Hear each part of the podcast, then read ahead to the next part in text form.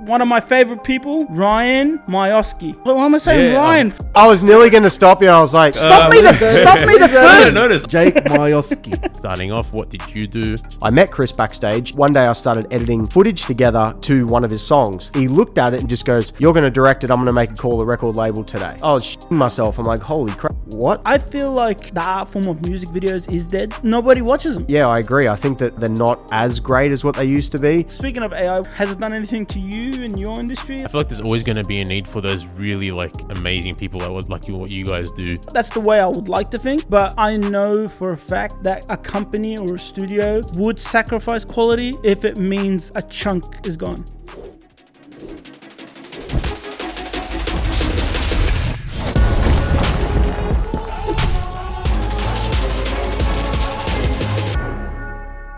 Okay, we're back. That's Finally. It. Yeah.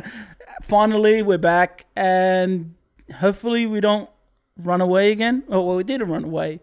Some bad shit happened. Yeah. You're going to bleep that out, right? Yeah, yeah. All right. Some bad stuff happened health-wise, but thankfully we're better now, and we're better than ever now. Training every day. Yeah, it's getting like those steps in. Getting steps. Everyone's ten, on the grind. ten thousand steps, and I guess does twenty thousand steps. You'll meet him soon. And yeah, let's introduce him. Ryan Miosge. I got that right, right? Yeah, you did. Ryan. Oh, awesome. One of my favorite people from America, even though he's not American. And he's a very talented filmmaker, uh, director, writer, and all things Batman collector. Yes. Ryan? I take love, it away. I love Batman. Yeah. Batman's you love Batman favorite. Way too yeah. much. If I, I'm if confused. I You're saying Ryan? Oh, why am I saying yeah, Ryan? Um, I was nearly, I was nearly yeah. going to stop you. I was like, I don't what know. Wait, yeah, we're going to have to start that again. I was, now we have to start. I was looking no. at Jake and me, Jake, like, stop uh, me the, stop me the phone. I didn't notice. I was just. We leave up. that in. We don't take those. I was like, I was like, wait, am I wrong?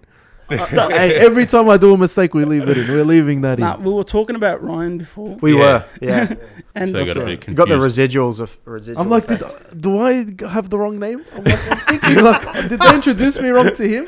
Yeah, we just we stitched you up at the beginning. All right, I'm gonna I'm gonna hand it to Daniel. Let you introduce.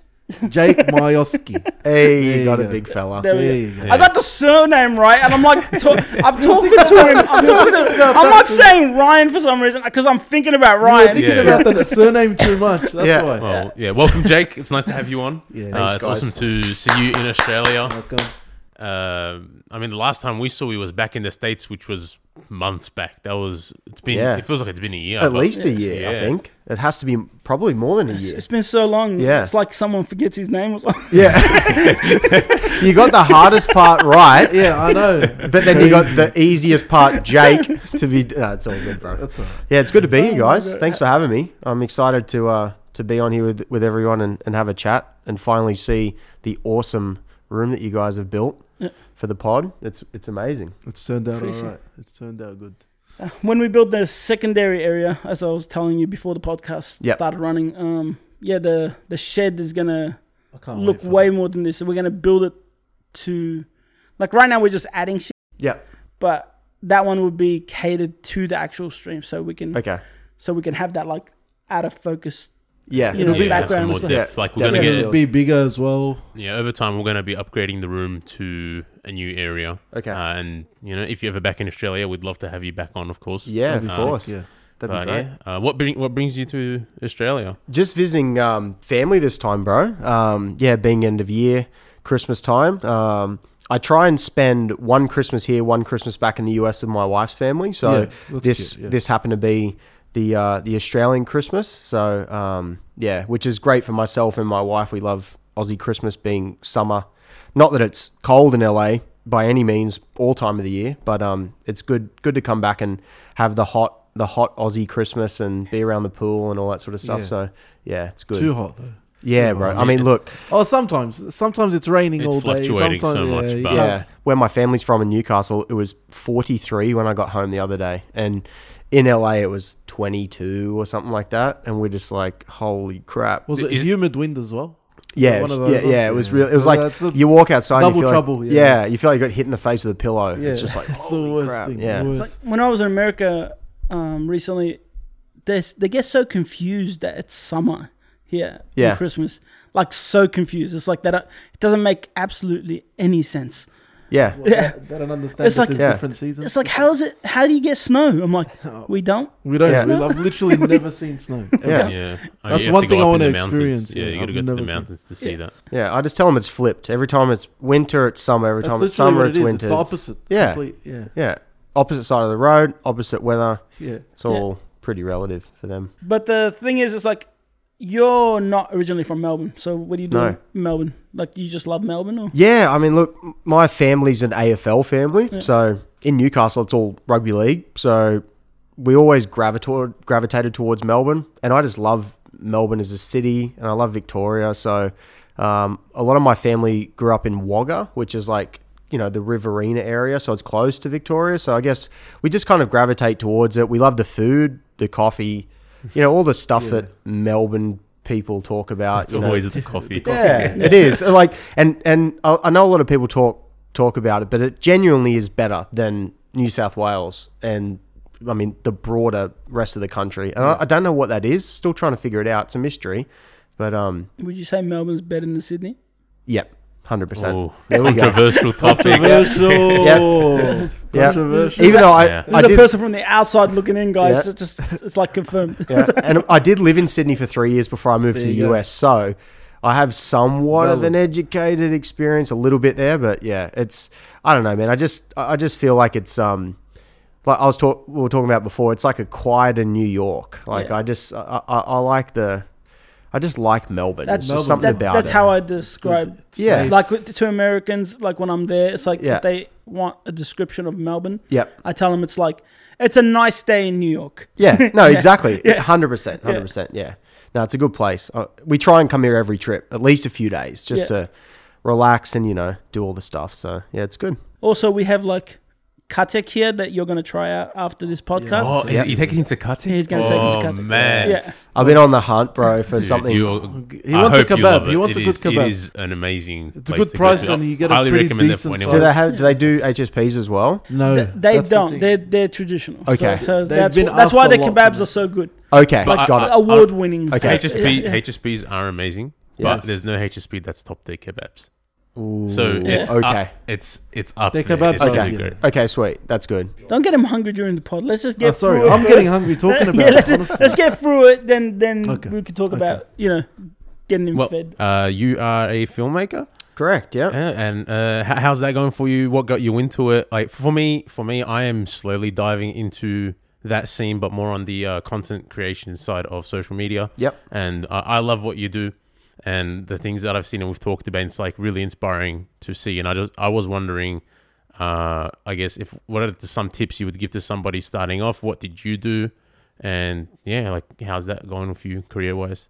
Awesome, bro. Um, well, first of all, too, I love the the growth that I've saw in your work as well, because I've seen that on on social media um, yeah, over the last, yeah. yeah, over the last, you know, twelve to eighteen months, I've seen, you know. your love for filmmaking blossom into your content creation. So thank you. Good stuff, bro. You're doing a great job. You're on the right track for sure. Um, yeah, I, I don't know where it started for me. I don't know if I could pinpoint a time, but I grew up on a farm. So I was always, um, I was always in my bedroom watching movies. So I guess that was, you know, it's like the Tarantino film school. I just was always watching movies and loving movies and loving pictures in general. Um, I then went to, eventually went to uni and I was studying media and communications at Newcastle University. So, um, did that and I did a little bit of documentary stuff there, um, whilst I was there and, and learnt sort of the basics of photography. Um, I started doing all that, all that stuff there for a couple of years. I went halfway through my degree. I didn't actually finish, um, because I was working as an intern for a touring company in Sydney called Jive Live. And they eventually, um, They they put me on a tour. They'll bring out Chris Brown to Australia in twenty end of twenty ten, I think it was. Um, and they put me on the tour as like an intern. I was going to help do meet and greets and da da da. Didn't actually have anything to do with photography at all. So yeah. I, I just was there, you know, whatever doing the doing the meet and greets and helping things work out backstage. And so I met Chris backstage, and I don't get starstruck either. So I guess that was a, a good thing. And we just started chatting, and I ended up having a lot of the same interests and the same like common love of, you know, just different cartoons, of different movies, and we kind of were the same person, yeah. but across, like, you know, like different cultural continents and whatever. So um, at that at that point in time, he said, "What do you do for, for work?" And or, or uh, college? I said, "I'm in college, um, and I'm studying photography." Da, da, da. And he said, "Well, do you want to come on tour and take photos of me around Australia during this tour?" And I was like, "Holy crap, really?" He's like, "Yeah, dude." So. That's, that's, that's yeah, so which thing, is yeah. which was like right place, right time yeah, kind yeah, of course, thing. Yeah. So I um I went I went around Australia, did that tour. Um, I then went back back to uni. I was there for a few months, and then um his manager and his auntie called me and said that they wanted me to come on a world tour. So I then went to college to the course coordinator and said, "Hey, I got this opportunity to do this. Um, you know, what are you thinking?" And she just goes, "Well, if you don't leave, you're an idiot." Like, she's yeah. like, "You're never going to get this opportunity again." So yeah. I eventually was like, "Okay, cool." So I, I left uni, went on a world tour. And then I think since then, you know, up until this point, uh, I think we were on like six world tours, and, you know, it was nearly thirteen years of my life. Um, I was Chris's, I was his personal photographer for about seven or eight years of that, um, doing all of his social media as well, basically running his creative empire with him, which was great. Um, learned, you know, amazing things, um, sort of in the shadows of all, all the stuff um, happening, like music videos and all that kind of stuff. I was the, you know, unit photographer for those music videos, for his documentary. So I was kind of in the wings waiting to sort of have my opportunity to, to tell my own stories, I guess, yeah. as well. Yeah. So I was capturing his content, but we always had such a really big, strong, like kindred connection with with movies, like very specifically movies, and almost become telepathic with things we could, would consume. Like I'd send him the Matrix trailer or da da da, and we'd just be like, "Oh, this is, you know, da da da," and we we were very tapped in yeah. that way. Um, so that that was what I did for all that time, and then a few years um, up until about twenty twenty-one, um, I I was just editing footage or whatever, um, and this speaks to the transition to being a director with with Chris. Um, I was editing some footage together from from a new song that he had for his new album. So as part of being his creative in his creative team, I would have a drop uh, a box link which would have all of his music that he records every night, so I could listen to it and sort of, you know, download it mentally. And when it would come to the album time, we'd have a discussion about, hey, this is this is probably right for the album or whatever. Go through all the tracks and stuff. Um, so. That was part of my job as a creative director. So I creative directed two, two of Chris's albums with him. Um, and I did the photography for two of those as well, um, which was a cool experience. Um, so I downloaded the music, and one day I started editing footage together from just movies to one of his songs. And I showed him the next day and I said, "Hey dude, this would be cool if we did a video like this." And it was just me genuinely showing him just footage. I was like, "This is cool."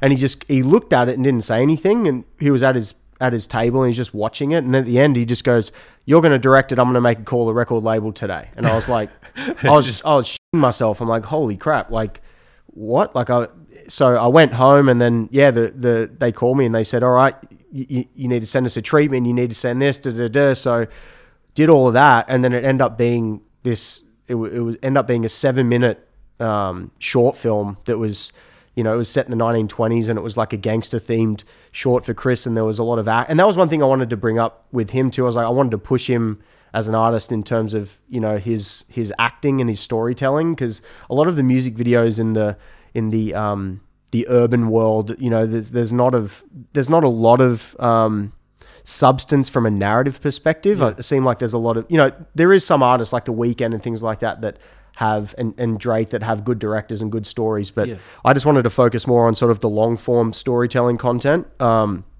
so we did that video. It was awesome.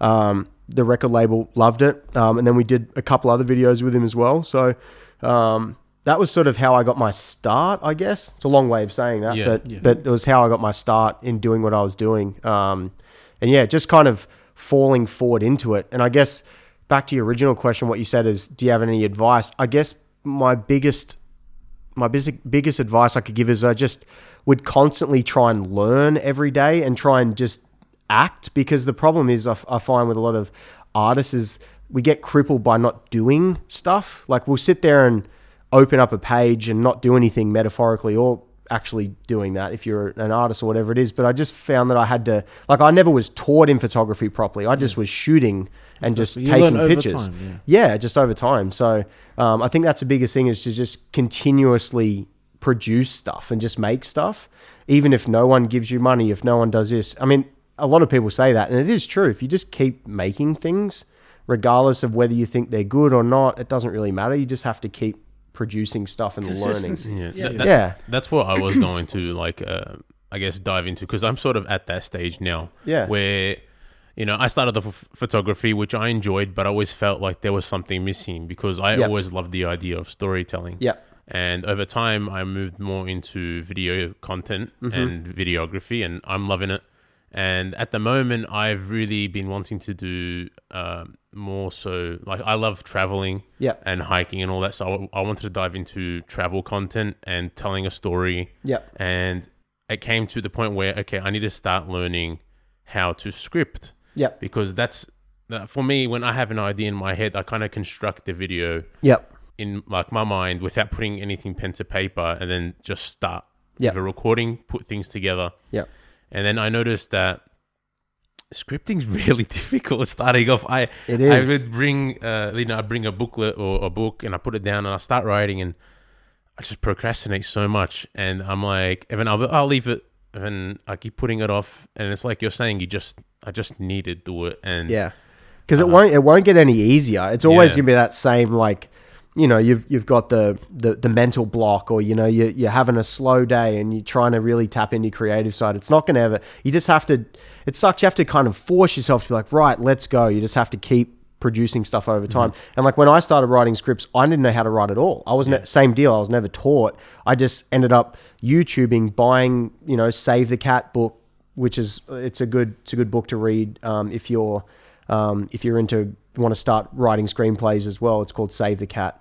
Um, it's a good framework for that. Um, and there's plenty of other books as well, but realistically, you just need to just look up, I guess, the, the frameworks of screenwriting and then just apply it. And a lot of the things I did too is I actually downloaded scripts from other movies, and I would look at it and, and, and just kind of be like, all right, that's how it's structured. This is how I can structure it yeah. as well. So it's kind of mirror imaging it and, and kind of, yeah, that like reverse engineering it basically. Yeah, yeah. yeah that's it, that's a good way to do it. It, it gets me really like excited because, uh, like I said, I'm at that stage. So you're talking about is kind of where yeah. I am at and yeah. also see myself sort of going. I love it. Like yeah, this is great. Something I really want to get into. So yeah. uh, it's, it's really nice to, I guess... Uh, know that I'm somewhat taking what can be considered the right steps. Yeah. And although it is different for everyone. It is. Yeah. Yeah. But uh, going back to his point, it's like yeah. also being being present. Yeah. Like that's a very important aspect, Big especially time. In our industry. Yeah. Like sure, you get, some people get found online. Sure, you get a break by a random email or someone saw your work. But yep. you being in certain places you put yourself in, like, stepping out of your comfort zone, obviously, totally is what gets you into these high, highly sought spots. Yeah, yeah, and that's what people need to do. I, I found that out not like it's been a couple of years now, but not too long ago. Not over my whole course of my career, I was too afraid to leave my comfort zone, and yeah. I was getting places, but I couldn't get to the the actual places I wanted to be until I stepped out of that zone. Yeah. You know, started traveling to the States, you know, went to L A, went to New York, yeah. meeting the people that I needed to meet. There's a lot of people that don't do that. That they just like, they're content with their content, basically. For sure. What, what they're doing. Yeah, I, I agree. I mean, I think one of the biggest things for myself is when I, when I finally um, sort of went and did my own thing after Chris, I was, I was crippled for at least two years. Like I was still making stuff, but I was, I had an identity crisis. Like I didn't know who I was or what I was supposed to do or what I was supposed to say or what I was supposed to share. So I just kept making stuff. Like it was almost like I was exercising demons. I was just writing scripts. Like I think in that first twelve months, I wrote three feature films and like four short films because I was just, I was like, I've got to keep getting stuff out and yeah. just keep, it was almost like a survival mentality. I was like, if I don't do it, but then like you said, like I, I got burnt out and then I would sit there and, and not want to go and talk to people. And, but at the end of the day, you have to, you have to share and, and you know, be proud of the work that you're that you're making. Like, because at the end of the day, like, we could write the best script or make the best art, and if no one sees it, then it's just sitting there with you. Like, you yeah. need to be able to. You got to ch- find the balance. Yeah, you got to find the balance two. for sure. So. Yeah. Yeah, it's hard. I feel that's what uh, I'm so, uh, slowly coming to understand that, uh, you know, with the world, the way the world is now, there's a lot of short form content, and people's attention spans seem to be a lot, uh, I guess, what would be uh, less. Yeah, yeah, for yeah. sure. So, Listen, so yeah. with, if you're trying to be someone who's doing content, you need to be the person to, like, you have to enjoy your own work yeah. and leave it at that. And if people love it too, that's awesome. If not, I mean, you can't too, you can't sit I on mean, it too much. You yeah. can ca- you can cater to your audience, but don't sacrifice what made you exactly. to, yeah. to cater to the audience, because your fan base liked you and became a fan of yours for what you do. Yep. And now that you're getting new people that are like, their attention span is much less. Yeah. Yep. It's like, are you going to change your narrative because just to make them happy? That that kind of ruins your happiness for making something. Yeah. And a lot of people have been doing that. Yeah. Like, that's why I wanted to bring up, like, you brought that up, uh, and you've done music videos before, and mm-hmm. like, I feel like the the art form of music videos is dead, because I personally, I used to love watching music videos, and to tell you the truth, to be completely honest, I haven't watched a full music video in maybe eleven years now. Right. I have not watched it. Yeah. So I don't know how these music video awards different. are happening. It's a lot more different nowadays. It's just nobody watches them. It's like, you're on TikTok and you want to hear a fifteen to thirty second song. Yeah. And that's all it is. And if you listen to the majority of the songs that are on TikTok that are thirty second bangers, yeah. after the thirty seconds, the song's like not great. It's yeah. like, just that part of the song is good. It's like, yeah. Even, even I remember, um, when I was doing the music videos with Chris, I remember that the record label would always be so focused on short form content. Like, even a few years ago, they were still like, yeah, but we need cl- short form and da da da. So they're already going towards that yeah. that route, but they know that an artist as big as him, even if they spend a certain amount of money on a music video, they're going to get it back from streaming, and they're going to get it back from their YouTube views and all that yeah. sort of stuff. So they're not really concerned about the revenue. But if you're a smaller artist, it's so hard to get a fully you know, fully formed music video out there if that's what you wanted to do. But I think from my perspective, when I when I did the the when I directed that music video that I did, I was um, I think I was shown that m- honestly my uh, path was not to be in music videos; it was to be in feature films, because mm. my my content was becoming longer and my storytelling was longer, and I couldn't I couldn't condense it into a smaller video. And like it, like it was. You know, it was it was a little cinematic touch of what I, you know, wanted to achieve in the future. So that's it's a good thing. It was almost like I fell I, I fell forward a little bit, you know, which yeah. is it was nice. But um, but yeah, I agree. I think that the the quality of of music videos, if if they're out now, they're not as great as what they used to be. There's not much story there, and, and it's more it's more content driven. It's more visual stuff nowadays. Yeah, even, even so. If it is visual stuff, like even like you watch a Taylor Swift music video, the yep. ones they spend like millions and millions of dollars on, yep. just even for narrative and stuff. It's just, there's no, I don't have like the the drive to watch it. Like yeah. I don't, I don't, there's would, no, like it's, yeah. it's like a couple that, minutes. Would you say there's, it's like there's a disconnect with the audience compared to what it used to be like? I think, so. I, for me in general, I would just rather listen to the song while doing something else. Yeah. I don't want to, You I know, don't think it disconnects I don't wanna, you from the song personally. Because, you know, when you watch like a, a trailer or something, you're yeah. watching it anticipating to get to somewhere, I'm going to go watch this movie. Yeah. It's bringing you to something. Yeah. The music video is kind of, it's meant to be like a, a story within, yeah. a, within a frame yep. of the music. And, and it's like, after you finish this music video, like you, you remember the songs back in the days, like California Love by Tupac. Yeah. Yeah. You watch that, the whole narrative is built, you enjoy it and it's finished. Yeah. I don't get that feeling anymore from... Gangster from as well, same thing. That's yeah, you don't get like that yeah. feeling from even whatever it is. Yeah. It's like maybe there's dime a dozen out there like that would do that for me, but because there's been so many that have put me off music videos, I, I just haven't been watching music videos. Yeah, yeah. And I don't hear people talking. Like when when is the last time you saw someone share like, you guys got to check this music video out? Yeah. It's like you don't it's not, see it. It's not often. Yeah. No.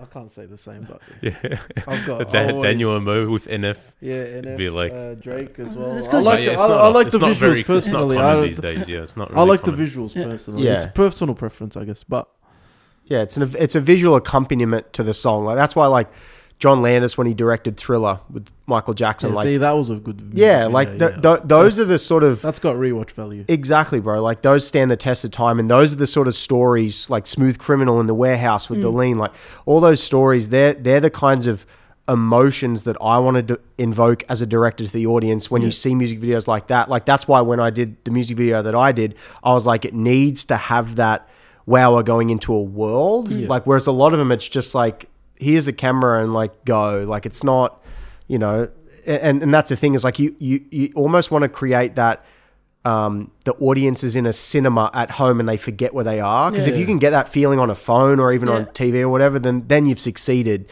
But if you got someone looking at it and go, oh, whatever, and they throw it to the side, then of course, yeah. it's just another video. This whole pull away from music videos is kind of what inspired me for Frequency. Yeah. Like Frequency, like certain aspects of the movie, it's kind of going to be like, when it becomes a fight scene or when it becomes like a, a, a an action scene, that is going to be a music video in itself. Like when you got two of the genres fighting each other, mm-hmm. that's going to be a music video. Yep. And all the music videos in that, I want it to be kind of like, you know, the show Love, Death, Robots. Mm-hmm. Yeah. So basically, every every animation is a different director yep. or a different take, or like an anthology series. Yeah, yeah, yeah. A different and, sto- and a different style, yep. different storyteller, different style. That's kind of what I wanted to bring to the table because it showcases artists, it showcases musicians, it showcases storytelling, and it brings back the love for music videos within the film genre, that where it has a narrative. Yeah, and yeah. and every single clip has a different narrative. Yeah, and that's kind of what I want to bring to the table, to bring back my love of music videos, because I used to love like watching M T V and stuff, and when you're watching music television and stuff, yeah, raves. And now it's just not, it's just not there it's anymore. Not the same, it's not. Yeah, no, yeah, you're right about that. Yeah, it's it's hard. I don't think it ruins the song though. No, no, the songs are dope. Yeah. Like the songs, it's just a I, bonus. I love, I love bonus music. I, ca- I cannot work without music. Yeah. Like I, yeah, like I, I go on my computer. And if there's no music, I can literally hear my heartbeat. And I'm like, yeah. what the yeah. what the hell is that breathing and heartbeat? It's like, I don't want to hear that shit. Just put music on. I know. Yeah. yeah. It's so yeah, it's so powerful storytelling, and it's just, and like you said, it needs to be brought back in a kind of way that helps, like, you know, build that nostalgia again, but still just allow people to connect to it. But it is so hard with the short form content. Not that the short form content is bad, because that's storytelling in itself as well, but it's yeah. it's yeah, I just feel like it's like how all the guys say, like, we need to go back to the movies. Like, we need to have that feeling happen again yeah. where people feel like they can escape and watch something. And yeah. because that was one thing when I was a kid, is like I felt like I'd almost lucid dream every night when I would watch movies. I'd be like, oh, imagine if I was like in that movie, like not necessarily as an actor, but like if I was in the world, like it was like the Last Action Hero movie yeah. with Arnold Schwarzenegger. Like if I was in the world, like what could I do or where could I go? So that's kind of like mm. the scope where I think, you know, so yeah. it's that kind of thing as well. It's Frequency, it's building the world, you yeah. know, so. I, I always think like you as well. Mm. It's like when I watch a movie, I go beyond just watching the movie. Like, yeah. I, I always wonder what happens. It, huh? Like I even made a concept called like, after the credits, like what happens yeah. after the credits. Yeah. Like you watch a Rachel McAdams movie, like the movie About Time. Yeah. They're happy at the end yeah. and all that stuff. What happens after the movie? Do they get divorced? What yeah. like does he leave her? Is she single? What happened? Yeah. No, these it, are not specific things. It even goes back to like, again, like the multiverse thing. Like yeah. it, are these people living a, a life that we don't know about for thirty, forty years and yeah. you revisit them? That's why it's cool. Like when The Matrix was coming out again yeah. and like I have it tattooed on my arm. It's my favorite movie of all time. Yeah. When I saw that come out, I was like, wow, I get to see Neo again. Like I get yeah. to feel like I'm in his world. And, yeah. and I, it, it's that, it's the connection to that, you know, it's it, so and I don't when, know. And when we got as, as creatives and you as a filmmaker, when you get introduced to that multiverse world and stuff, you start thinking like out the box. Like you, yeah. watch, you watch a movie with Keanu Reeves or say Ben Stiller in it, and in that movie he crosses over into the world of his another movie of his, like yeah. is it a multiverse? Is every acting job he does like a universe that he's in? Yeah, it's like it's a cool thing to think it's about cool, and that's why I love doing mashups and stuff, because it brings in yeah totally yeah. yeah I love it. The way they do the Easter eggs for those certain things are the best. Yeah, like I, I love when, like, who does that a lot? Adam Sandler does that a lot. He does. He, he, he, does, he yeah. mix and matches his movies. He does, yeah, yeah. and puts and um puts Rob Schneider in a bunch of roles that yeah. are similar, or you know, is it part I, of the I, same? I think role? They had beef recently. That's why he hasn't been in much of his really? movies. Yeah, I think they had beef, uh, oh. but but now it's like sorted. I think over the years there was like a couple of years where really he hasn't been yeah. in his movies. If you notice, okay, yeah, but I love that he brings his friends in. Like yeah, I've always I've yeah, always wanted too. to be that guy. That too. Like yeah. you know when you raise like yeah. your friends up with you. Yeah, of I've course. always that's what I love about Adam Sandler. He, yeah, he. brings all his friends, his wife's in his, all his movies. Yeah. His kids are in his movies. Yeah. It's like, that's what you want to be if you're like that high up. Yeah, true. You yeah. do, yeah. I, I loved his movies when I was a kid. I loved, um, I actually loved Click a lot. Yeah, Click was Click. one of we, his We best. just watched that recently. Yeah. Kid, yeah. One of his such best. a heavy that, movie just, too. Just, yeah, yeah that, that father scene just always I need to always rewatch that. Yeah. I watched it years always back. Hits. Yeah. Really when he's always. in the rain on the yeah. ground. Yeah. Oh. Yeah, it's always it, hits. Uh, the, yeah. the part where his dad, where he rewinds his dad in the last visit, yeah. that part just kills me. Yeah, every it's time. yeah. I'm yeah. I'm a mess every time I watch that movie. But yeah. again, that that all correlates to the same thing, like nostalgia and yeah, making sure you're yeah storytelling yeah. and you enjoy the moments and what if and what could happen if you reversed the the time. Yeah, you know, you like it's, yeah, it's that's that's like that's what that's what makes a powerful movie. That's yeah. what makes a powerful movie. Like I just mentioned it before about time. Yep. Have you watched About Time? Yeah, the one with um, what, what's his name? The other guy. What, his his name. Red hair. Yeah, yeah, yeah, yeah. The British dude. Yep, yep. Yeah. Um. So that movie, like the concept of it, at the end, by the end, yep. is like he doesn't time travel because life means more. Means more. Yeah. And it's like that's like a, a heavy message. Yeah, it is. Why would you change if everything's perfect? Yeah. And that's like that. That pushes a good message mm-hmm. around, and I love movies like that. And when you watch a movie like that, that's kind of the breath of fresh air I'm talking about when I bring up the music video theory, yeah, the, the one I was talking yeah. about before. Yeah. When you watch a movie like that, it's like you feel like you're satisfied after you finish watching it. Yeah. Like it doesn't need anything else. Yeah. And that's the the stuff I love to and it's see. So many mixed emotions. You get your happiness, you get your sadness, you get your s- surprises, all that and stuff. And it teaches you. Like if it's a movie, a journey, if a movie teaches you, that's like yeah, that's yeah. a big thing. Yeah. yeah. I think one of, for me, one of the, the first movies that I saw that really made me think when I left the cinema was actually Inception with the, the spinning top. Yeah. So like yeah, that. Inception's so good. I just watched that recently. It's such a good time. movie, yeah, bro. Amazing. Like it, it, like, so Nolan's one of my favorite directors, um, as he is for a lot of people mm-hmm. because yeah. of the, the fact that the, the idea is that when you leave the cinema, you want someone to feel like they've been on an experience and they've, they've, they've, they've been in there and gone, wow, I can ask questions. I can, you know, what happened? Did that happen? And like, again, genuinely forgetting that you're sitting in a seat and yeah. you're, es- you're escaping to another world. That's the idea, yeah, right? That's is, like Interstellar as well. Same yeah. Thing. Same deal. Same, yeah. you know, same. And my, one of my other favorite directors is David Fincher. So it's Fincher's the same. Like he has a lot of psychological like twists in his movies where you're just like, wait, what, how, yeah. when it all unraveled. And you know, you, that that's the sort of stuff I gravitate towards because I love comedies as mm. well, but I sort of gravitate towards those because it really, I like having like mental challenges with that sort of stuff and really coming up, I guess it comes up with that. It, it, It it's the storytelling and like, like you said, after the credits, like what could happen next, you yeah. know, like I don't really, I, I want it to be able to, to give me sort of imagination and the ability to play with ideas. So, yeah. yeah. Movies that make you think as well, plot twists, all that stuff. Yeah. Crazy. He created the recent movie, Killer, right? Uh, no, that's Scorsese. No, no, The Killer. Oh, yeah, The Killer. Sorry, yeah, yes, yes, yes, yeah, yeah. yes, he did. Yep, yeah, yeah, with Fassbender. I did watch it, it? yeah. yeah. It uh, was it was good from yeah. my perspective. Yeah. I just, it, yeah, I don't know. I wanted more from it. Yeah, but I, I, I wanted more. I think it was good. Yeah. I, like, I, it's like, I look at it from an art perspective. Yeah. And an artsy movie, yeah, and I, I liked it. It's kind of like an, it didn't have that much action, but it's kind of like I yeah. like the whole narrative of him not speaking, yeah, and him describing how he feels during the whole thing. Yeah, it I makes you, it. it makes you feel like you're him. Yeah, that, that's what I loved about it. Total, yeah, I, I felt immersed in it for sure. Yeah, yeah it was what it, I think the hard thing for me is I have so many other favorite Fincher films yeah. that it's always that comparison to that, which yeah. is it's tough, but. Yeah, as soon as you start it, you know it's his movie. Yeah. You can just by the composition and, and how things are lit and like yeah. even small things. Like I watch the behind the scenes and like, you know, he'll when, when he's shooting through that window, like after he, spoiler alert, after he misses a shot um, in the beginning there, when he shoots across, after that, I don't know if you noticed, but the camera then goes to handheld, and so it's all shaky. And before that, it was all on steady or it was on sticks. Yeah. Um, so he was calm and collected. But as soon as things went wrong, he was yeah, he was shaky, like, yeah. and his world was falling apart. So, and also, I would like to point out the fight scene. Yes, the fight scene at the yep. uh, with the guy with the dog. Yep, that fight scene was just like next level. Yeah, That's it was. Like, it was like Daredevil um, corridor scene. Yeah, even even more like.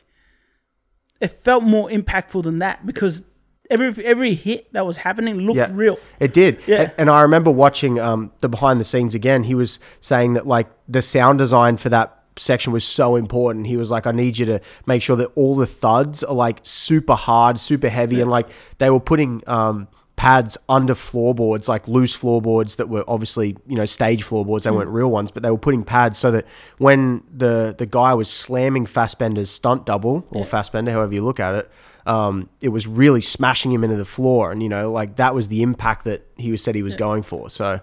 Yeah, um, when I when I done my review on it, I'm like, that fight scene was not a fight scene. That was just a fight. Yeah, it was carnage. yeah, straight that, up. Carnage. That was just like those two guys were legit fighting. Yeah, yeah. I like the dog too. The dog was cool. Yeah, to to go in there as well. And the pacing of the movie was good as well. Yeah, I like, agree. Yeah, and, and totally. I didn't know Tilda. Like I went into the movie not knowing who's in it. Yeah. Besides Fassbender. Yeah. Um. So finding out Tilda was in it. That yeah. Was, that was cool. I love Tilda. I like it. Yeah. Tilda's great. Yeah. I, I love. I loved how, again, spoiler alert. We've already mentioned it a couple of times, but um, how at the end with Tilda, how like his mantra is, what is it? Don't deviate. Da, da, da, da. Yeah, he yeah. kept saying that. So like in the end, it proved that his mantra mantra was true, and to not, you know, let his guard down because Tilda had the knife in her hand yeah. and she was going to kill him. You know, so like it was it was good that, because at the same time you were thinking as a character, you're like, wait, maybe he should just put pump the brakes a little bit, and maybe he should adapt to do something different. But at the same time, like he's everything he's done, he's done it for a reason, and that was one of the main reasons is yeah. that people are going to backstab you. You know, in that game,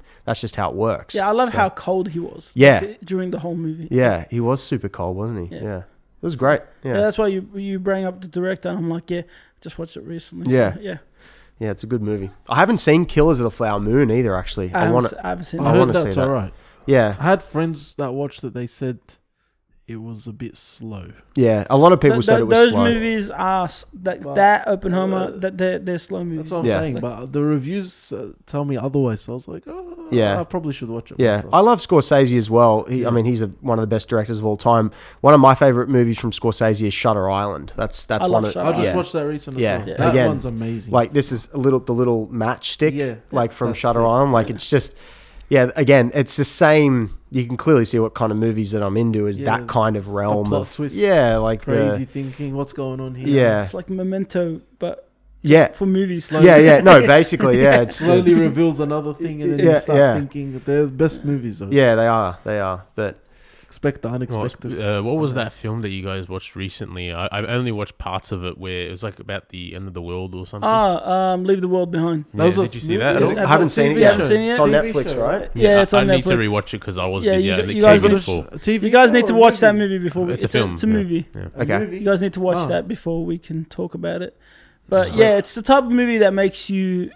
I'll watch like it, it, I'll watch it tomorrow. The timing of these movies, like mm. this one, and there's one called Civil War that's coming out. I did see the poster for that. Yeah, yeah. It's like, what are they trying to like? Yeah. You watch the movie and you're like, what are they trying? Should to I build a bunker? Right. yeah. No, totally. Should I build a bunker and buy all the tissue paper? Yeah. It's like that, that's basically yeah. what it is. It's like I, I know they're not probably trying to fearmonger, but it's like yeah.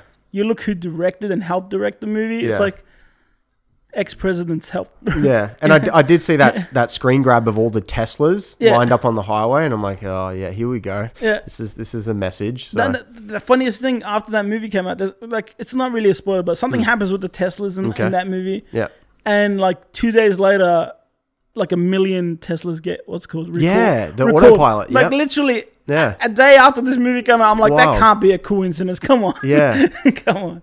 Yeah. And also, um, there's a part where in the movie, something happens with a ship. Okay. And in real life, a week later, I don't know if it was promotion, but one of the ships um, no was drifting to shore, like something that's happening in the movie. Mm-hmm. I'm like, this is like this can't be real. Like, yeah. This can't be real life. This is not, like, there has to be promotion. Yeah. But then that ship crashed, so I don't think it's promotion. It's like The Simpsons in the nineties, how they're predicting everything. They literally happened. Still did. Yeah. Like, over the years, they always predicted something. Yeah, it's gnarly. The Simpsons was crazy. We, Simpsons, we, we dived down that the, rabbit the hole. The Simpsons so not yeah. predicting, man. The yeah. Simpsons doing. They have. They're been. doing. They are. It's the Illuminati for sure. Yeah, it has to be. Yeah. They've they've called too many, too many. Yeah, it's, it's scary. Too much at this point. It is scary. That, but that's like all T V. Like, I, I know The Simpsons, there was like the whole... Because there's so many episodes, so many overlaps, so many situations that they put in. Yeah. They're bound to call many things. That's that's their that's their reasoning for it. Yeah. But if you look at old movies and all that sort of stuff, even the movie Metropolis, yeah. like if you watched it... Yeah, of course. That calls out like a lot of things. It does. Like, that happens now. And yeah. that's like from... What is it? What year was that? Uh, fifties? Was it fifties? I think it might have been, yeah. or even forties. Or even, yeah. It's so, yeah. so, so old. Yeah. And yeah, that's like all these movies you, you pick, pick apart, like sort of small things from it, you find it in this day and age. Yeah, it's crazy, bro. It's just how heavy your tinfoil is. It's like, yeah. Yeah, it's, it's, yeah. yeah. Again, back to the Matrix thing too, like where it's like simulation, you know, yeah, like yeah. all that. It's just, you just. Like all this thing, like yeah. A I is like popping up now and people are like, oh, have you watched the movie A I? Like the back... Yeah, the, the, the Steven class, Spielberg one. Steven Spielberg. Yeah. It's like, did you guys know there was, there was a movie called A I back then? I'm like, are you serious? Yeah. Artificial intelligence didn't just come this year. I know. I'm just like, where where are you? It's like, Gen Z's like, just found out about A I. Uh, yeah. But the thing is, speaking of A I, what... Has it done anything to you in your industry? Like, anything affecting you? Um, I mean, not personally myself. Um... Because I'm not, I'm not a, I'm not part of the W G A as of yet. Um, so all of the writers, I know it was a, a, a huge thing for their contracts this yeah. year. So um, I'm not sure what the what the end result was for that, but um, I, I think they, they put some good rules in place. Yeah. But what I'm saying is like not not the union stuff. Yep. Like for you, do you ever worry that your job can be done easier or like? Like I, I worry about myself. Yeah, of like course. Like I'm not, I'm not, I've gone past worry. Like I, I, I did worry, but now it's like I'm on the acceptance phase. Yeah. Because it's already out of the box. Yeah. It's already there. I mean, I've de- I've definitely seen some um I've definitely seen some some videos and some some scripts that have been written by A I or directed by A I mm-hmm. and created. And again, at the point now, I still feel like it's the sixty percent of the way, like you still need to have someone polish it and yeah. really like, because I mean, it still looks ridiculous. Some of the some of the footage I've seen, you know, it's the, the face morphing weird yeah, stuff. Like all, it doesn't. It's all, it's all the niche stuff. Yeah. I think that's like the candy right now. Yeah. But when they yeah. get to the gourmet food, yeah. like later on. Yeah, totally. That's when it's going to be scary because yeah. I'm pretty sure they have the tech that does of course. that. No. Yeah, no, yeah. totally. It's just what you're seeing now is what the average user can do. Yeah, exactly. Yeah, yeah. So I mean, it's, it's. I mean, if you write something into Chat G P T or whatever, and you'll see something pop up, and you're like, how is that possible? That you know, like it, it machine learning is. You know, I mean, everyone talks about this. It's it's scary, but I just don't think it's at the point yet where my like I don't feel threatened in my role just yet. Yeah, enough where. Like I would consider another career. Mm-hmm. It's scary, but at the same time, it doesn't deter me. Mm. Like I'm not going to not try and be a better writer or director. I, I, I wouldn't care if it gets like super good, whatever. Yeah. But I do worry. The only thing I worry about, not worry, but take into consideration and make me think mm.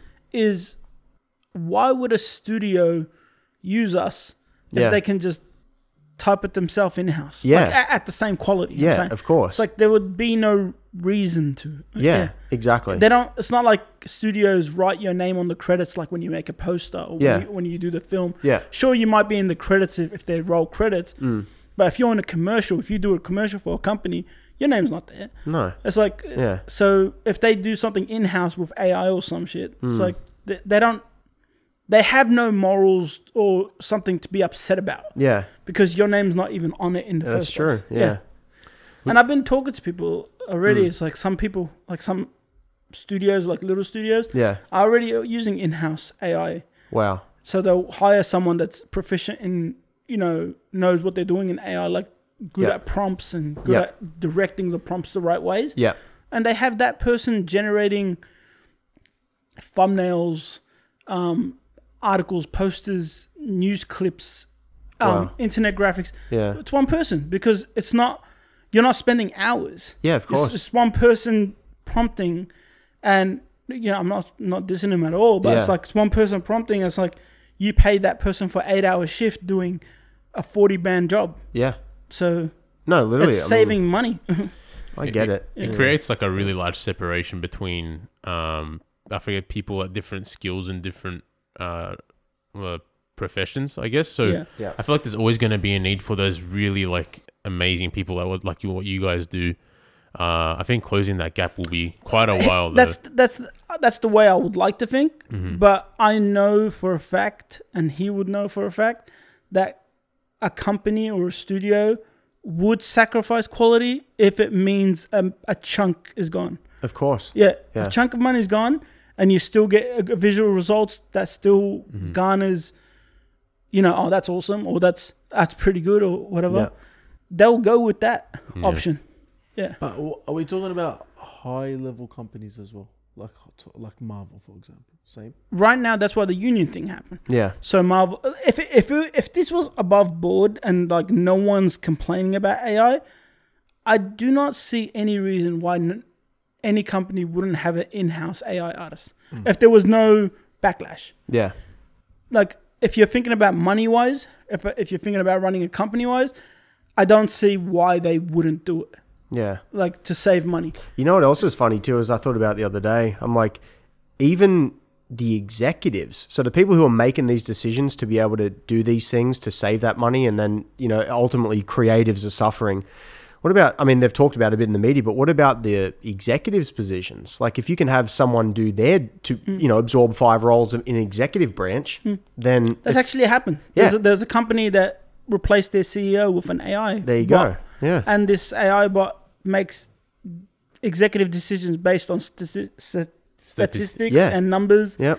and like overall it analyzes everything that's happened in the last ten years. Yeah. So it's got a smarter outlook. There you go. So you got something that looks on numbers and yeah, bases on facts. Yeah. Objective, right? Yeah. Objective, you yeah. know, so to speak. So, so, so no one like, uh, that's why I crazy. keep saying five years from now, like this all evolved, like this speed. Mm-hmm. Sure, behind in the background, it's probably evolved much faster. But in the speed of like a year and a half, year, yeah, A I has gone from just like, eh, you can tell it's A I to what the hell's going on. Yeah, you know, it's like huge too, yeah. like so quick. It's, it's like I, I can't tell. Like I saw a yeah. whole clip, thirty second clip of Barbie. There was a clip of um, Barbie was Margot and Ryan Gosling. They were talking, mm-hmm. and that scene was converted into them being. Um, Barbie and Ken, actual three D like, like they're actually really? animated. Yeah. Wow. They look three D and they're, I'm like, I had to double take and say, is this A I? And it's like, yeah, someone told so me it's the- A I. And it's like, it wow. looks amazing. And they look like Barbie and Ken, like from like an anim- a good, highly animated yeah. one. They even got the, like the, you know, the, the seams in the plastics yeah. Yeah, where yeah. they bend the, their arms. I'm like, this was generated like this. It's like, in a year's time, you can generate, regenerate a whole movie. Like yeah. imagine, like yeah. imagine The Matrix, right? Your favorite movie, yep. but you want it to end differently. Yeah, you're gonna be able, like, soon enough to change the ending. Yeah, and we'll, we'll be able to do it. Yeah, it's and that's nuts. What people are gonna try doing. Yeah, yeah. So that's what I was trying to say though. In terms of, it's gonna create, like, A I is gonna be a tool more than anything. At the like, people are gonna grow off it. There's gonna be those. Uh, I feel like there's always gonna be. Somebody who will, I don't know. Someone, I'm, trying, someone, I'm trying to think. Someone like, said it best to me. I think it'll be more than a A I. A I will be like, it'll get to the point where it's a calculator to someone that uses maths a lot but mm-hmm. doesn't know maths. Yeah. So in other words, you're going to be just the person inputting. Mm-hmm. You're not going to know anything. You're just going to put the inputs in, and you're it's going to and it's going to give you the the outcomes. That's right, going to yeah. be your brain. Yeah. yeah. Basically. And If we're, if we're going to keep, like, I don't know if it's a good thing or bad thing, but we're going to rely heavy on A I and, you know, we, we already do it now, like mm-hmm. with, with Google, when we don't know our answer. Of course. Even when we know the answer, we Google it yeah. just to make sure or just yeah. to prove Double right. Check, yeah. yeah. Even when we're Sculling one hundred percent. Mistakes, yeah. So basically, that's what A I is going to be. It's like we're going to use A I to answer anything for us, do anything for us, and yeah. we're going to become... to the point where, like someone said it, we're going to have those Tesla robots at our house, cleaning our house yeah. and all that sort of stuff. Yeah. So in ten years, fifteen years time, when A I is like prominent, if everything goes down electrical wise and stuff, are we going to be able to yeah, maintain or mm. focus or, you know, answer questions? It's like, is reading a book going to be a thing? Yeah. Yeah. yeah e- even at the most basic thing, like as an example, when I got home last week, I was driving around Newcastle and I didn't need my phone because I I grew up there and I yeah. knew my way around. Yeah. Whereas everywhere else in L A, like I, even though I'm sort of, you know, I've been there seven or eight years, like you'll still put in the stuff in the maps and you're just looking at it, assuming that that's the right place to yeah. go. But at home, you're just like, I grew up here and I, I know my way around. So it's yeah. the same thing. Like if you read a book on so-and-so, then yeah. you, you know how to do that. If not, you're putting in prompts to figure it out. Yeah. So like I, I yeah. look I look at my like my nieces or even my mum, like if they go to a place they've been before, it's just a bit further out. They always put the navigator. Yeah. They will always need a navigator. Yeah. It's like you can't drive without a navigator. Yeah. You need that constant hearing. Um, and that's what... Like we're relying on small things here and there, yeah. but it, it's getting, us relying on things is getting more and more, especially with the new tech, that, that pen that's coming out. Have you seen it? The the pen, you said? The pin. Pin. Pin? It's like a p- A I pin that's coming out from one of the creators of the iPhone. There's like a... Really? I forgot, I forgot what it's called, but it's a pin that you wear and basically it has a camera on it and it visually sees everything. So... if you don't understand something or if you need to know a price or something. And it's like the whole concept of it was like, ask it questions. Wow. Tell me, should I buy this? Or, you know, you know, conversations with it. And that's mm. what people are going to rely on, like a, a constant Siri yeah. on your chest. Yeah. Wow. Yeah. And that's too much. Now. It's really scary to yeah, think about much. Where the world's going to go. Like the way it is now with like people relying on that. Yeah. It's in the already future, weird, I feel like we're just we are going to be like the robots in the sense that like yeah. our function, like we can't work without legit. Yeah, we can't, nowadays we can't already function, yeah. technology. We can't function right for, without tech, and that's right now we can't function yeah, without know, tech. Yeah. Like yeah. if tech all goes down now, we're kind of majority of us are screwed. Yeah. Like yeah. even job wise, I mean, we have enough from our past to remember how to live. Yep. But you know the people that were born like fifteen, twenty years ago, eighteen years ago that like were born in the iPad and iPhone generation and stuff. You know, you get rid of that shit for them. You know, they didn't even ride bikes or, you know, yeah, go outside. That's and the thing. Yeah. What do they that. do? I mean, they're depressed when just like they have to put their phone. Like my, my, mm. my sister sometimes takes the phones off her daughters when they're like, you know, being naughty, being naughty or something. Mm. And they just go into a comatose state. Yeah. Like they stand in the corner or stand, sit on the chairs like, what else am I supposed to do? Yeah. yeah. The, the, that's it. That's the human, that's like you know. They're unplugged. I feel like human, uh, I guess their mental state these days seem very fragile because of that. Yeah, yeah, and it's it's really scary to think about. Uh, so, social media has done has done the, has done damage to a lot of kids yeah. as well. Back in mm-hmm. primary and all that, no one had like the phones and all that, and if someone did have a phone, it was like an extravagant thing. Now it's like mm. everyone has. If you don't have a phone, you're not cool. Upon, yeah. You're yeah. literally not the cool kid. Everyone mm. has a phone. Like, you're a weirdo.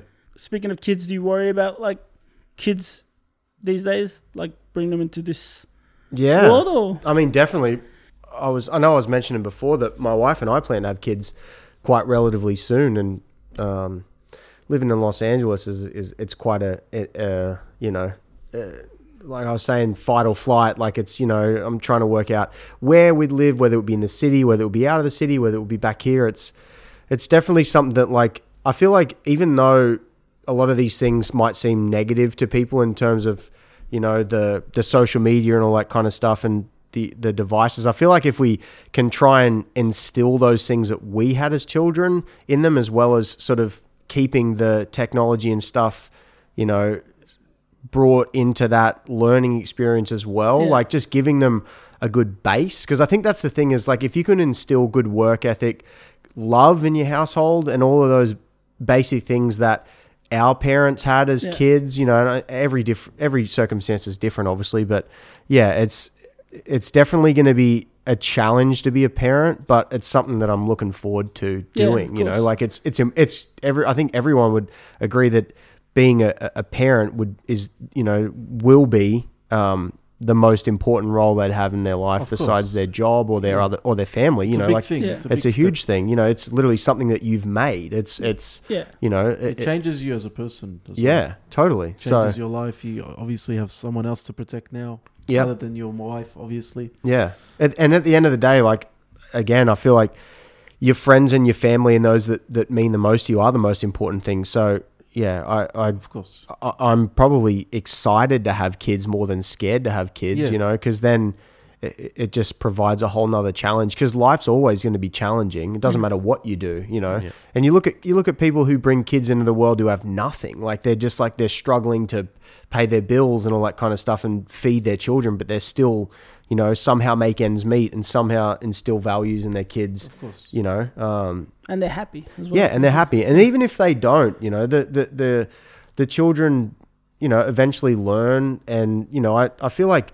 every one of us has to have some kind of trauma in our lives to be able to grow as humans. Yeah. Like, you know, what doesn't have to be major, it doesn't have to be minor. It could be any form of trauma. But I feel like we we all need to go through some crap to be able to understand what's important in life, you know. Yeah. Um So I think, yeah, yeah, exactly. Like there has to be friction. That's why, like, you know, the, the taking the phones away from the kids is that they need to be able to have that moment to be able to understand that, you know, there's more out there than a screen, you yeah. know, and it's just, it all comes back to that word of balance. I guess it's yeah. just balance, you know, so. That's, as a, as you said, that also falls upon the parents. Like if you teach them good morals and stuff yeah. from a young age, you, you'll be fine.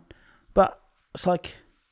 Can that happen in L A? Yeah, I know. Live yeah. in Melbourne, bro. I know, I know. My, believe me, my wife, she uh, she loves Melbourne. She would love to move here. Um, and yeah, we we would love to spend time equally both in L A and here, you know. But also that comes at a financial obligation that yeah. that a lot of people, you know, uh, can't afford to do. And if you can, it's the most would be the most amazing thing. Um, but yeah.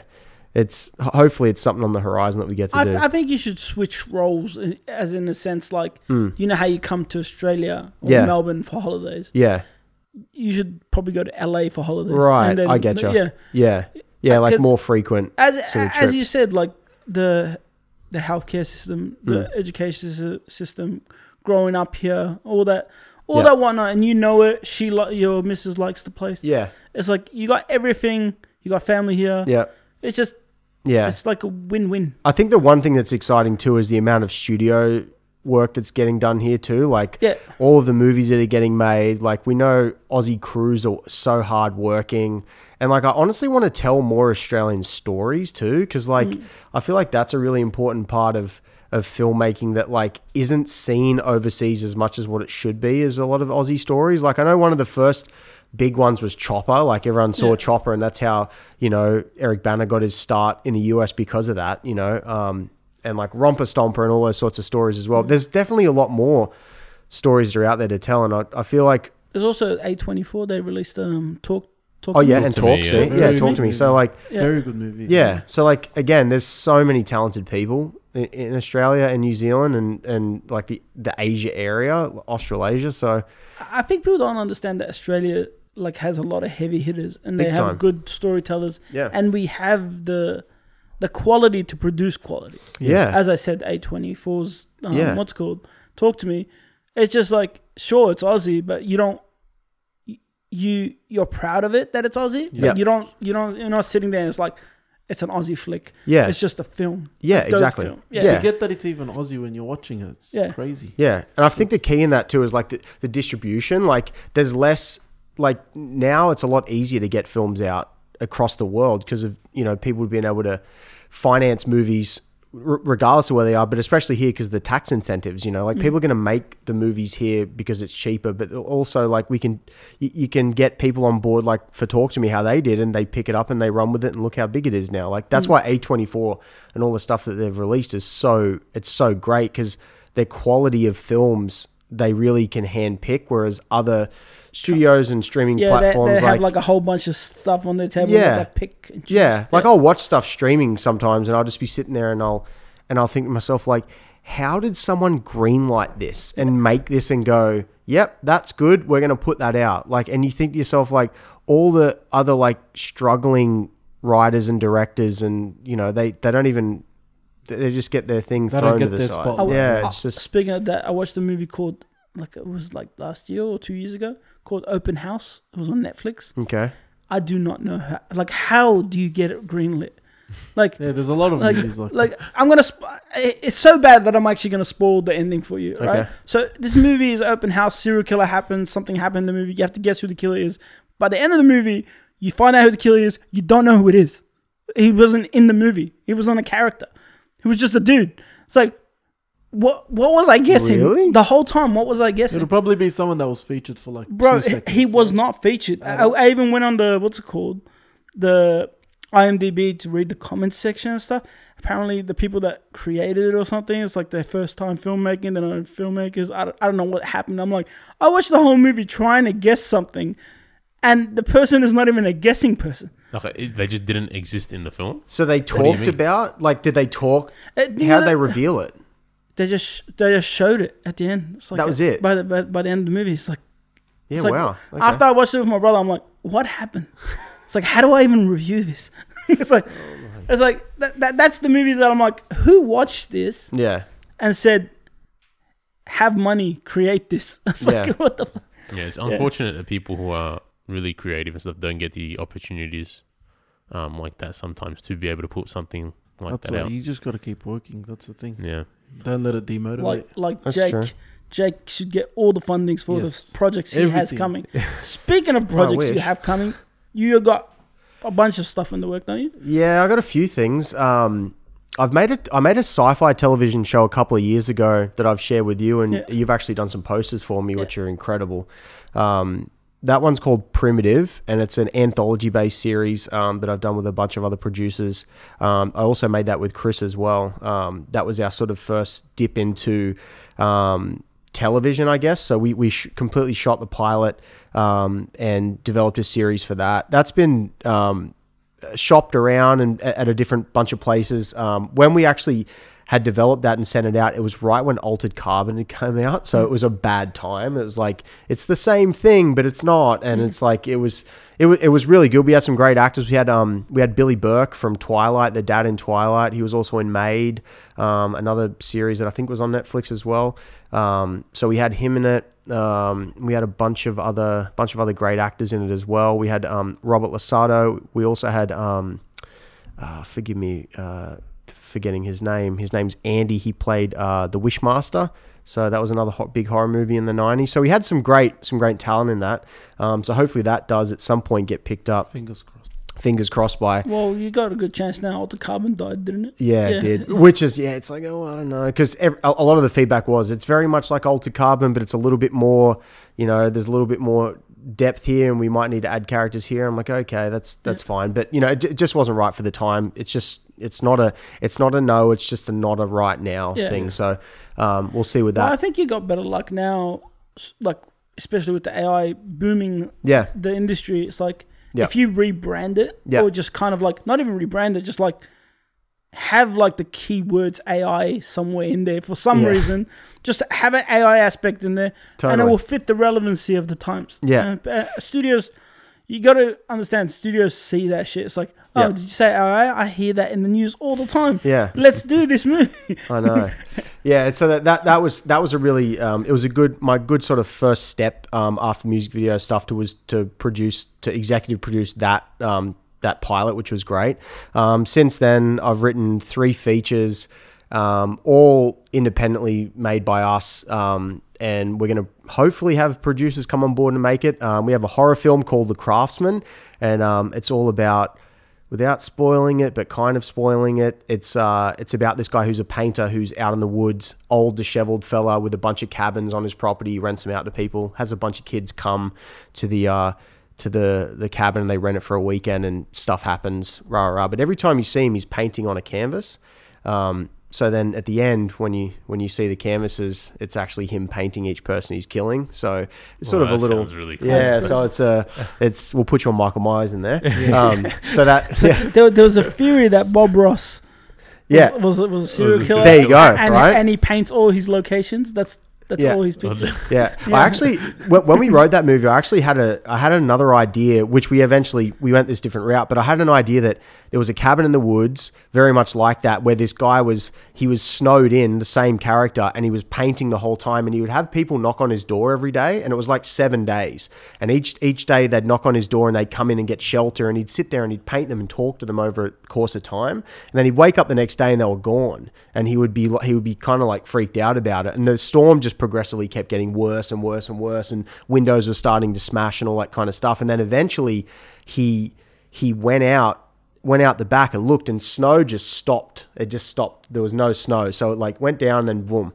And so he was like, what's going on? And he started to things started to unravel, and then he ran, and it was kind of like the Truman Show where a door was there and he went out, and it was actually a warehouse facility that the government were watching him. He was a serial killer, so they put him in this environment to see what he would do and how his methods were of killing people, to either use him as an agent or just, you know, learn more about him. And so each one of those people that he was painting were people he'd killed. So he was having a psychotic break, and that was really? the sort of thing. Like, I would so, love to watch that these sounds videos. Like an amazing movie. They both yeah. sound really good. Yeah, them. so but, that, that, I mean. He's spoiled the whole crap out yeah, of it. Yeah, yeah, but hey, it's. Hopefully you get around to making something yeah. like so, that. So I still want to watch it. I still want to watch it. That sounds amazing. Yeah, so yeah. if if we get to make that, it'd be great. Um, I've I've written another movie um, with my, my buddy Josh, actually, who I should mention.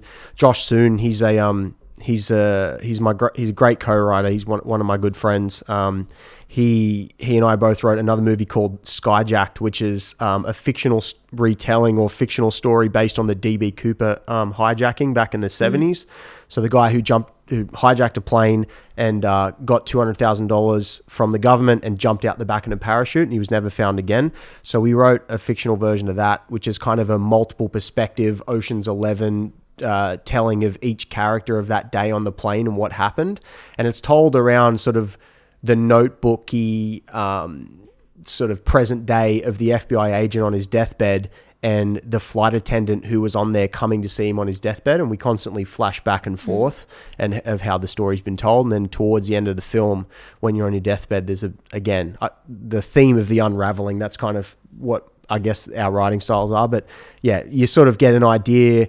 I won't say if you do find out who D B. Cooper is, but you do find out a little bit of closure with what happened. So mm. that's our own sort of take on that. And then um, myself and Josh have also written another movie um, called Dragonhead, which is a um, a movie about the triads in Manchester, England in um, the early nineties and then through to present day. It's another another story about that sort of stuff. And we've written that with um with a, a guy called Johnny Mesner, who is um he's a, been a quite a quite a big actor for a few years. Um, we, we've done that with Bruce Willis's production company, um, which is it's very unfortunate with Bruce because he's you know um, yeah. he's in such a such a terrible shape. You know, hats hats off to him and his family because. You know, dementia and all that kind of stuff yeah, is just a bad terrible, thing to go yeah, through. Yeah. yeah. So we've been we've been developing that for the last sort of eighteen months. Um, and Bruce is very good friends with Johnny, and then his other partner, um, his other partner is is heavily involved in that as well. So they're the they're the three sort of main feature film stuff that we've got going on um, that we've written, and then um, over the past two to three years, I've written and directed um, a short film called uh, Here in the Shadows, and it's all about um, mental health and um, P T S D and anxiety that is sort of prevalent with um, a lot of males that I've encountered in the in the um, arts and entertainment industry. Um, so it's, it's again, another thriller that's centered around a man that's on the run, and he's he's on the run across America Um, after it supposedly looks like he's committed some kind of criminal act. You're not really sure what he's what he's done, but you find him on the run, burning out his car. He's in a diner. The police come in. There's all this, you know, intense stuff that happens, and then he eventually goes out to the desert, and there's another guy that's chasing him um, at the same time, and it's another whole unraveling at the end that sort of helps tell tell the full picture. Um, but yeah, there's there's some good stuff happening. Um, having a lot of fun with it and, and, you know, trying to create as much stuff as I can, regardless of whether people let me or they don't, I'm still going to do it. So, yeah, that's what you know, yeah, yeah. yeah. just do it, do it for myself. And you got to release your stuff too. I know. That yeah. last one you said you Hopefully. haven't released it yet. I know. That's yeah. true. Yeah. It is short. Yeah. Yeah, sure. So that that's going to come out at the at the top of next year. So, so we're uh, I'm excited. We're working on that. Yeah. It's all in post, and it's it's almost done. Every time I say it's almost done, there's notes that I've got to yeah. communicate, and or vice versa, you know. So, is, um, did, did you kind of come around to making that uh, short? Because of, like, is it the personal experiences you had with other people that made you really want to make that? Yeah, I think. I mean, a, when when people write stuff, a lot of the stuff is is you know experiences that you've that you've obviously either saw or felt yourself. Mm-hmm. Um, I I definitely wrote that that short based on personal experiences, as well as a lot of my friends that I had experienced that, that had experienced similar things to me. So um, yeah, there's a there's a lot of there's a lot of themes in there that, that I've experienced that I felt it was almost like an exercising sort of therapy session with myself and my friends where we wrote a lot of this stuff. Um, so yeah, we've, we've used it as kind of a creative outlet to help us, you know, go through a, a bunch of things as well. So, um, cause I try, I tried therapy for myself and it didn't work. So I yeah. feel like uh, artistically, if I can try and help work my way through that through sh- a short film or even just writing in general, um, I think it helps, yeah. And if it can help other people, that's the, the big thing too. I think um, as a creator, that's that's that's basically our therapy. I I, we yeah. are, I don't know if you're yeah. on the same boat as me, but talking doesn't help. No. Uh, talking yeah. to someone doesn't help me. No, because so, yeah, yeah. It, you, you got to deal with your own thoughts after the talking. Yeah. Like I like you and did I. Did I say something wrong, or did I say something too much? Yeah, it's like it's always then you start overthinking what you're t- supposed to be mm-hmm. thinking about. It's like should I be talking about this? Like I'm not. I'm not dissing like. communication with an yeah. actual therapy. Sometimes that works for people. Yeah. But I put all my like thoughts and emotion in my writing or like in my art. Yeah. And as you said, it makes other people happy and it fixes other people. Yeah. That kind of fixes me. Yeah, it like, does. When I see someone happy from something I made, it's like, okay, then they're going through the same thing and it made them happy, then I should be happy. Yeah, so, yeah exactly. It it's, kind of fixes it. Yeah. yeah, it's all about ev- evoking that emotion that I was talking about before. Like I want someone to be able to leave, like even with the short, like I'm planning on doing like a screening for it in L A with my friends and, and family that I have there. And like, I just want someone to be able to at least go home that night and feel like that they've, they've experienced something that can either help them or teach them or, you know, maybe allow them to uncover something more about themselves or even just speak up, you know, yeah. or, you know, cause that's, that's kind of my focus with it is just to, just to help. I mean, it does help me, but that's not the reason I'm doing it. I'm doing it to sort of help other people yeah. by osmosis, mm. you know, by watching it, they can feel a certain yeah. way that maybe if they speak up or the, maybe if they change something or express themselves and it will help them. Yeah. So, so yeah. it gives it a meaning of importance, but it's like, it's important to you yeah. first. It is for and sure. Then if it's important to you and we can resonate with people that like, literally feeling the same way yeah. as us. Yeah. It's kind of, we all mend together at the same time. Yeah. And that's where I take my work. That's why I like doing my personal pieces, mm. even though my personal pieces don't do anything on socials. Like, yep. like I don't really care about reach for them. I don't really care about comments or likes or something. Yeah. Sometimes I'll get like five comments on them, but those five comments are like legit, legit comments. Like, yeah. As in like, I felt this in a way, as in, Uh, you know, they lost their mother and this is yeah. helping them out yeah. with that. Yeah. That, that one comment is like worth anything for yeah. it. Yeah, because totally. This is how I felt making it. I lost mm-hmm. something. I've made this for it. Yeah. And as you, as you said, you help one person. That's like, that's a, that's a, that's a, yeah. that's a whole person. Yeah, exactly. Yeah. yeah. yeah. And and the guy who's in, who's the lead in this short, um, Sam Webb, he, he was on Neighbours um, back when he used to live in Australia, and he was just recently on the, the Australian Survivor in Samoa. He, he, uh, he and I have created a mental health charity in the U S called Rock Bottom. And so it's a, a mental health charity aimed at people in the arts and motion picture, um, industry as well as athletes as well and sort of in the creative space, because we feel like there hasn't been that. There's there's always been a mm. there's been sort of general mental health um, uh, companies, foundations, nonprofits, but there hasn't been people that can focus on things like we know as artists that, you know, can understand what needs to be done in order to help or prevent mental health, you know.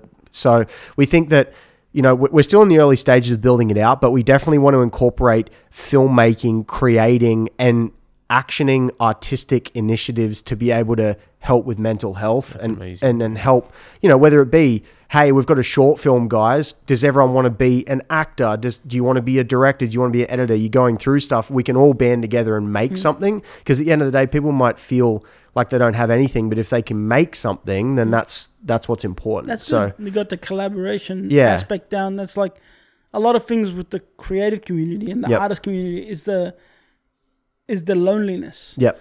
Especially if you're working, like, say, for a studio that you're doing, like, fifteen-hour days and you got deadli- your deadlines in a week. And yep. it's like you literally work, sleep, work, sleep. There's no time for enjoyment, family, or anything.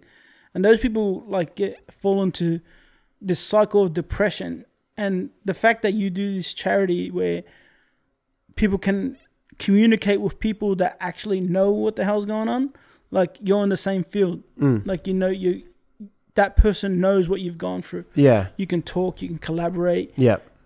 Like, it's actually an amazing thing, because with therapy, as we talked about before, you're literally talking to a psychiatrist yeah. about your issues and stuff, and they're responding with what they know, what they've heard from other yeah. you know, clients they've had, but it's it's rarely they've had the same experience than you when, you know, the whole broken people help broken people. Yeah. Yeah. So yeah. that's the kind of thing we have with artists. That's why I resonate with a lot of artists, especially yep. come up artists. Yeah. Like I, I'll talk, like they'll send me D Ms and I'll talk to them like for hours about life and about how I work and how they work and what they do in the industry. And it's always a refreshing take. No matter the skill gap, no matter the like where you are in life, you resonate at a level that you're at the same spot. Of course. Yeah. yeah. Yeah, I think I think the biggest thing for me too is that, like, people being able to create some kind of initiative where they're making something even when they're going through something. Like, that's the hardest thing is when you're in a bad spot, a lot of people feel crippled, like we were talking about at the beginning, where we can't make anything. But if you're with people, like you said, who have had shared experience and they go through something and they can make something, whatever that looks like, I think it's a good thing, because it feels like there's progression rather than just being stagnant or not being able to, like, get yourself out of a hole or whatever it is, you know? So, um, and I think that, again, you know, there's, There's there hasn't been things that have been specifically engineered towards each person as much as, like, you know, there's there's therapy, but again, you know, I mean, personal experience, one time a therapist said to me, hey, Jake, um, what's some issues? And it might be finance, right? Say something to do with finance. And at the end of the call, they're like, oh, yep, we can't can't get to this. We'll, we'll talk to you the next week. And I'm like, well, next week it's going to cost me more money. So this mm. whole point about finance and my issue with finances mm. that's the problem. And you're just telling me next week you want to talk to me. So, you know, it's like this thing. It's like you're not fixing the issue. You're not helping. It does work for some people, but for some people like us as artists, it's difficult. It's a, li- a lot deeper than that in terms of things, you know, we, we need to say or we can't feel like we can say. So, And, and yeah. a lot of the times, like with, with therapy, like they mention it, like many people mention it, it's like they need help now. Yeah. But they book you on the twenty-eighth, which is like two yeah. two, three weeks yeah, away. Yeah, it's too late. It's like, yeah. in that period of time, three minutes is too long. Yeah. They need your help now. It's like, it's kind of, it's nothing good, and not on the psychiatrist or not on the therapist or not on anything. It's just like, that's the importance of like being able to find a self-sufficient, closer avenue. Mm. And thankfully we have it in our work, but yeah. a lot of people don't have it. Yeah, it's true, yeah. bro. I feel like it's really beautiful to be able to express those emotions in your work, you know, as a creator. Mm. I've, uh, you know, been a tough year for everyone. Everyone's got their own experience. Uh, so uh, for me, I've so- dived into that aspect of, uh, I guess, getting that mental clarity in my work. Although I haven't put much of it out, I think uh, twenty twenty-four is what I'm aiming for in terms of, uh, you know, creating the things that will help me. And oh, I look forward to seeing that short film. Uh, I think it's going to be amazing. Yeah, sorry. And the charity as well. So fingers crossed. That's, it's really beautiful. I think, you guys all I think that's yeah. twenty twenty-four is a big year, like everyone, for le- legit yeah. everyone. Like yeah. the things we have planned, things you have planned. I'll help you out. You help me out. Yep. It's like twenty twenty-four. I think we should put on the map before yep. twenty twenty-five, because I think it's all A I. yeah. yeah, yeah, yeah. Get things done now. Yeah, that's right. Yeah. yeah. Uh, I think we will wrap this wrap up. That, wrap yeah. it up. Yeah. Uh, it's a good sesh. It's been awesome having awesome. you, Jake. Thank you J- so Jake, much. Jake, Jake, Jake or Ryan? Jake. Jake. I said Jake. Jake. yeah, I know.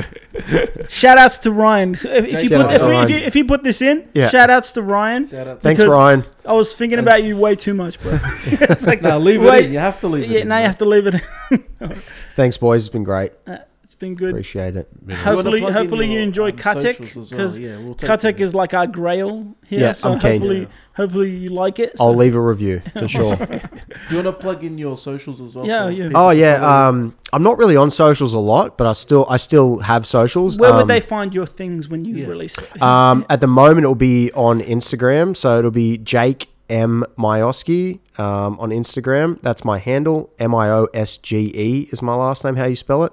Um, so that's where I put most of my stuff at the moment. Um, and then I do have a Vimeo account for my, my studio as well, which is um, vimeo.com forward slash Enigma Studios. So that's that's where I put a lot of my short films and stuff in their full form. Um, yeah, so that's it. Yeah, we'll put the links in the bios yeah, and easy. yeah, put him up on screen and we'll all. link yeah. him. Appreciate Thank you for coming, coming along, easy boys. We, Thanks. Next chat. next time you're here, probably John will be here. Uh, we gotta we gotta say hi to John. Johnny he, Kim. He, he left us for Canada. Out of all places, Canada. We'll do. No, no, I love Canada. Well. We'll get him in, Johnny boy. Yeah, we miss you, John. We miss you guys, and we're back. And love yeah. you guys. Thanks for Thanks tuning for tuning in. in. Peace out.